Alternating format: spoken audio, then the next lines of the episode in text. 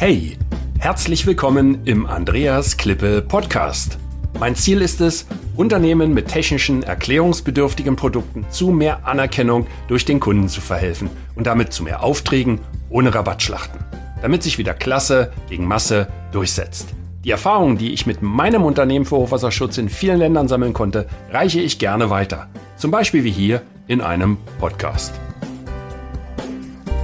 Ja, heute wird's einmal spannend. Jetzt kommt die Mutprobe, dies oder das. Das ist die erste Folge. Mein Team hatte sich das ausgedacht. Ähm, und ähm, ja, ich muss jetzt darauf antworten. Und äh, dies oder das, das erfordert eine Entscheidung. Und ich kann mich daran erinnern, ich habe im Juni, war ich äh, in Deutschland, im Taunus in Wehrheim, in unserem wunderschönen äh, Freibad und stand auf dem äh, Ach, das war gar kein 5-Meter-Brett. Das war ja nur ein 3-Meter-Brett gewesen. Oh je, habe ich aber trotzdem gesagt, was tun, wenn man da oben steht? Ich bin ja nur 1,92 Meter groß. Also ähm, ungefähr sind das dann die 3 Meter.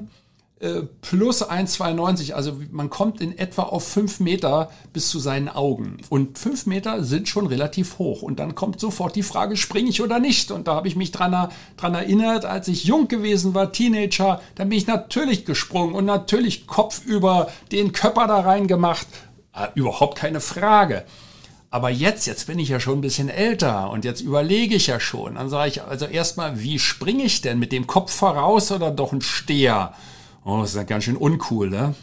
Ähm, aber sicher ist sicher. Ja, wer weiß, äh, vielleicht äh, verletze ich mich dann irgendwie, komme schlecht auf mit dem Kopf, hab Kopfschmerzen oder meine Hand, meine Hand verrenkt sich. Ach, dann kann ich wieder nicht arbeiten. Also ah, ich bin dann so rein, äh, reingefahren. Ich glaube, ich, ich, glaub, ich habe diese Arschbombe gemacht. Genau so war das gewesen. Ne? Das geht dann immer noch so vom Steher kurz nach hinten weg, Bein anwinkeln und dann Cannonball ist das in Englisch. Ja? Und dann gibt's diese riesen Wasserfontäne. Naja, was erzähle ich, was lasse ich weg? Darum geht's heute. Fragen über Fragen und immer muss ich mich entscheiden. Also ich bin mal gespannt, was mich mein Team, äh, was sich mein Team hier ausgesucht hat. Und äh, ich gucke mir mal die erste Frage. Ach nein! Zum Frühstück süß oder sauer? ja, gute Frage. Ganz klar süß. Ganz klar süß. Ähm, Deutschland ist eher süß und ich bin süß aufgewachsen mit Marmeladenbrötchen. Und ähm, ja, hier in äh, Südostasien, auf den Philippinen, gibt's dreimal am Tag eine warme Mahlzeit. Das ist noch nicht so meins.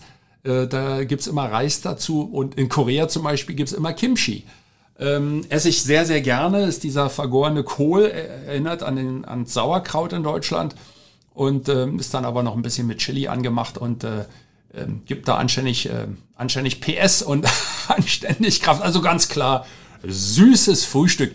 Übrigens für alle die, die nach Asien kommen, ähm, es gibt ja mittlerweile so gut wie, ich will nicht sagen überall, aber zumindest in den Ballungsgebieten irgendwelche ähm, europäischen Bäcker, die sich da niedergelassen haben. Ob das ein Schweizer Metzger ist oder ein deutscher, äh, äh ein deutscher oder österreichischer Bäcker, äh, die machen dann Brot, Brötchen. Französisches Baguette gibt's natürlich auch in, äh, in Vietnam ganz hervorragend. Ich habe auch ganz hervorragende Croissants äh, in Seoul bekommen. Also äh, da muss man einfach ein bisschen gucken und dann geht das schon. Anders ist das natürlich in der tiefsten Provinz. Da muss man sich dann anpassen. Da heißt es Augen zu und durch. So, oh, was haben wir denn weiter? Auf dem Rücken schlafen oder seitwärts? Ähm, ich bin ein Seitwärtsschläfer. Ähm, eigentlich immer schon so und ähm, ich, ich habe auch so eine Macke, das, da suche ich mir mein, mein Bett dann oder meine Seite im Hotelzimmer aus. Ähm, ich gehe immer, äh, wenn man vor dem Bett steht, äh, lege ich mich auf die rechte Seite, so dass ich mich dann ähm, entsprechend äh, seitlich hinlegen kann. Ja, ähm, es gibt genug Menschen, die auf dem Rücken schlafen. Das muss man im Flugzeug natürlich immer. Ähm, also zumindest äh, in der Economy und in der Premium Economy aber ähm, ja, mitunter, mitunter auch in der Business Class, denn äh, manchmal geht das gar nicht anders, weil die Sitze so komisch geformt sind. Dann gibt's irgendwie so kleine Wellen und äh, oder man hat nicht genug Platz, also je nachdem. Also bei mir ganz klar äh, seitwärts. Äh, in Asien die Hand geben oder vor der Brust falten und verbeugen. Ähm, zur Begrüßung, denke ich mal, ist das gemeint. Ja. Also äh, es sind ja immer interessante Situationen, wenn Asiaten auf Europäer treffen ähm, und jeder vorher einen Benimmkurs gemacht hat oder sich informiert hat, dann äh, versuchen die Europäer oder Westeuropäer dann besonders asiatisch, also in Japan oder in Thailand, sich zu verbeugen, die Hände so ähm, vor der Brust zu falten, den Kopf zu verbeugen, während dann die Asiaten einem die Hand reichen wollen, weil sie das ja so gelernt haben. Und das äh, und dann merkt der Deutsche, oh, das ich muss jetzt doch wieder Deutsch die Hand geben. Äh, in dem Augenblick ändert aber der Asiate gerade sein Verhalten, weil er merkt, oh, der, der Deutsche will mich ja in meiner, in meiner Kultur begrüßen. Ähm, also es gibt dann immer, immer viele Lacher, was sehr gut ist, denn das ja, lockert die Gesprächsatmosphäre natürlich entsprechend auf. Also ich mache das äh, sehr, sehr häufig, indem ich die Hand gebe. Aber aufgepasst in muslimischen Ländern, wo man den äh, Frauen die Hand nicht gibt. Ja? Auch in Malaysia zum Beispiel. Hängt jetzt aber wieder davon ab, äh, ob man mit Malaien zu tun hat. Es gibt ja drei Ethnien, das sind die Malaien, die ähm, für die Bumiputra-Politik stehen ähm, die ähm, Mehrheit ausmachen dort und äh, dann die chinesischstämmigen und die äh, indischstämmigen äh, Einwohner. Alle haben einen malaysischen Pass, aber ähm, nur eben die äh, Malaien sind äh, muslimisch. Ausnahmen soll es auch geben, aber ich rede jetzt mal von der Mehrheit. Ja, da macht man das nicht bei den, bei den Frauen und ähm, in Saudi-Arabien würde ich das selbstverständlich auch nicht tun. Ähm, Kekse oder Salzstangen, äh, ist die nächste Frage. Ja, das hängt jetzt wirklich davon ab. Also ich muss ganz ehrlich sagen, wenn ich ein interessantes Fußballspiel habe oder ein anderes Sportereignis, dann sind das Salzstangen. Weil da muss da auch ein Bier dazu und äh, ähm, das, das, das ist irgendwie so. Ich trinke auch keinen Wein beim Fußball, das passt irgendwie nicht. Ja. Ähm, äh, ich glaube, bei, in Wimbledon beim Tennis sind das natürlich die obligatorischen Erdbeeren mit der Schlagsahne.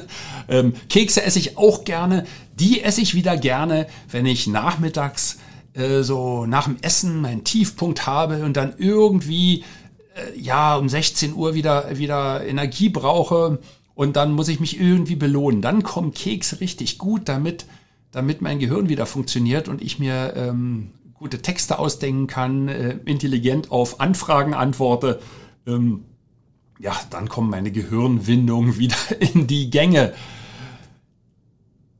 Fünfte Frage, selber Auto fahren oder gefahren werden? Ja, Leute, ihr habt, habt ja Sachen hier. Ja, ich fahre schon selber gerne Auto. Aber ähm, das mache ich in Deutschland natürlich, da fahre ich selber Auto. Ähm, hier in, äh, auf, auf den Philippinen zum Beispiel, ich bin ja, ähm, meine Firma ist innerhalb der Wirtschaftszone in Clark, Clark Economic Zone. Das war die, äh, die äh, größte Airbase der Amerikaner, äh, hat im Vietnamkrieg äh, dazu gedient, äh, Angriffe auch auf Vietnam zu fliegen. Deswegen gibt's hier diesen großen Flughafen. Ähm, der von mir genutzt wird. Qatar Airways fliegt hier in Emirates und dann äh, Airlines äh, äh, Asiana und aus Korea und japanische Airlines und, und dergleichen. Also Singapur kann man alles hier machen. Wunderbar, schön kurz. Ähm, innerhalb des, äh, der Economic Zone, da fahre ich durchaus auch mal selber mit dem Auto. Ähm, ansonsten lasse ich mich fahren. Ähm, das führt mitunter bei deutschen, österreichischen, Schweizer Firmen, ähm, bei westlichen Firmen äh, im Ausland zu Stirnrunzeln, weil die sagen, wie, der ist ja ganz schön versnobbt, der lässt sich ja selber fahren. Aber das hat seinen Grund, denn äh, wir sind ja alle Ausländer. Und äh, wenn ich einen Unfall baue, indem ich aus der Wirtschaft, also innerhalb der Wirtschaftszone in Clark ist das alles geregelt. Amerikanisch äh, an vielen Kreuzungen ist, äh, wer zuerst kommt, darf zuerst fahren, aber überall stoppen. Dort gibt's auch Guards und man muss wirklich stoppen. Also die Räder dürfen sich nicht mehr bewegen. Das ist ein Stopp. Gilt übrigens in Deutschland genauso, wird aber oft nicht so gehandhabt, nicht, liebe Autofahrerinnen und Autofahrer. Aber hier ist das so und da wird, das wird auch kontrolliert, zumindest auch, wenn man in diesen militärischen Bereich kommt, äh, der am Flughafen angesiedelt ist, da muss man dann ein bisschen aufpassen. Da sind nicht mehr die Amerikaner, sind die, äh, die Filipinos, äh, die das machen. Aviation City, das gibt's ja auch nochmal. So groß ist diese Wirtschaftszone. Ne? Also 28.000 Hektar, unheimlich grün Ähm, aber ja, nee, da fahre ich selber außerhalb aber. In dem Augenblick, wo man durch den Schlagbaum durchfährt, also unten drunter besser gesagt, nicht durch, ähm, ist man in der Wirklichkeit der Philippinen. Und da geht das drunter und drüber und jeder kommt von links und von rechts und da wird auch auf der falschen Seite gefahren, wenn es dann sein muss. Ähm, und links und rechts überholt.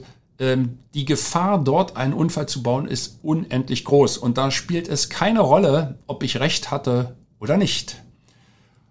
Im Zweifelsfall wird, wenn ein Unfall passiert ist und ich als Fahrer, als, als, als deutscher Fahrer, gut erkennbar am Körperbau und im Aussehen aussteige, werden sofort zehn philippinische Finger auf mich zeigen und sagen, der ist schuld. In der Hoffnung, dass das jetzt nachher mit Geld alles geregelt wird und dann der eine oder andere ähm, die Aussage ändern wird. Und diesen ganzen Ärger kann man sich auch sparen, indem man einfach nicht selber fährt. Es gibt genug ähm, ausländische Kolleginnen und Kollegen, die ich kenne, das sind eigentlich fast alles Kollegen, ja, ähm, die fahren selber, okay, das geht auch. Ähm, aber wie gesagt, äh, das Risiko ist mir einfach zu, zu hoch. Ich, ich werde auch niemals nach Manila reinfahren. Ähm, das ist ein Stop and Go, wenn man da Pech hat und äh, stundenlanges Hin und Her ge, Gefahre, Meter vorwärts, also so wie ein, wie eine, ein richtig schöner Urlaubsstau auf der, auf der A5 bei Frankfurt oder meinetwegen auch auf der A100 da bei Berlin. Ähm, das ist nicht schön. Da ist es besser gefahren zu werden. Also haben wir einen Fahrer äh, und äh, oder habe ich einen Fahrer und den äh, nutze ich auch sehr gerne und dann kann man einfach Bücher lesen, man kann irgendetwas diktieren, man kann Telefongespräche führen, ganz wichtig, Kundenkontakte halten, man kann auch schlafen. Ich habe zwei so ein kleines Kissen drin, zwei sogar, eins für, den, für, den, für den Kopf, äh, hinten, äh, wenn ich den, den Sitz zurückklappe und ähm, äh, damit das ein bisschen weicher ist und manchmal auch, wenn ich was mit dem Laptop mache, weil der wird dann halt heiß und auf dem Oberschenkel diesen heißen Laptop ist nicht so schön und dann ruddelt der auch nicht so, das ist wie ein kleiner Stoßdämpfer. Ja, also ähm, und außerdem habe ich so das Gefühl, ich bin dann fast in der Business Class. Da fehlt eigentlich nur noch der, der oder die Flight Attendant, die dann den Champagner vorbeibringt. Ja, das haben, das haben wir nicht. Ähm, aber deswegen ganz klar, in Deutschland fahre ich selber. Ähm, und ähm, wünsche mir aber manchmal auch ein Fahrrad zu haben, wenn der Stau wieder kommt. Ähm, zum Flughafen in Deutschland fahre ich prinzipiell mit dem Taxi. Ganz einfach, falls es einen Unfall gibt, kann man umsteigen, während der Taxifahrer den Schaden reguliert, indem man einen Kollegen ruft und, und verpasst sein Flugzeug nicht. Ist das mein eigenes Auto, bin ich, bin ich selber verantwortlich. Im Übrigen bin ich meistens auch ähm, doch ein paar Tage weg, so dass sich dann die Parkhausgebühren äh, deutlich deutlichst höher bewegen, als mich diese Taxifahrt kostet. Und wenn ich dann nach einer langen Reise aus einem, von einem anderen Kontinent zurückkomme, dann ist das nicht gerade erquickend, jetzt noch in sein Auto zu steigen, was vielleicht total eingestaubt ist. Gut, da gibt es einen Waschservice, kann man alles machen, aber äh, meistens macht man es ja dann doch nicht. Und, und da muss man selber noch fahren. Also nee, gefahren werden, das ist schöner. Wie fahren Sie denn? Wird mich mal interessieren. Wie, wie fahren Sie? Lassen Sie fahren oder ähm, fahren Sie selber mit dem Auto in Europa, in den USA oder hier in Asien? Hey, danke für das Reinhören in den Andreas Klippe Podcast. Mehr Infos gibt es für Sie oder für dich unter www.andreasklippe.com slash bonus. Und ich sage für dieses Mal Danke fürs Zuhören.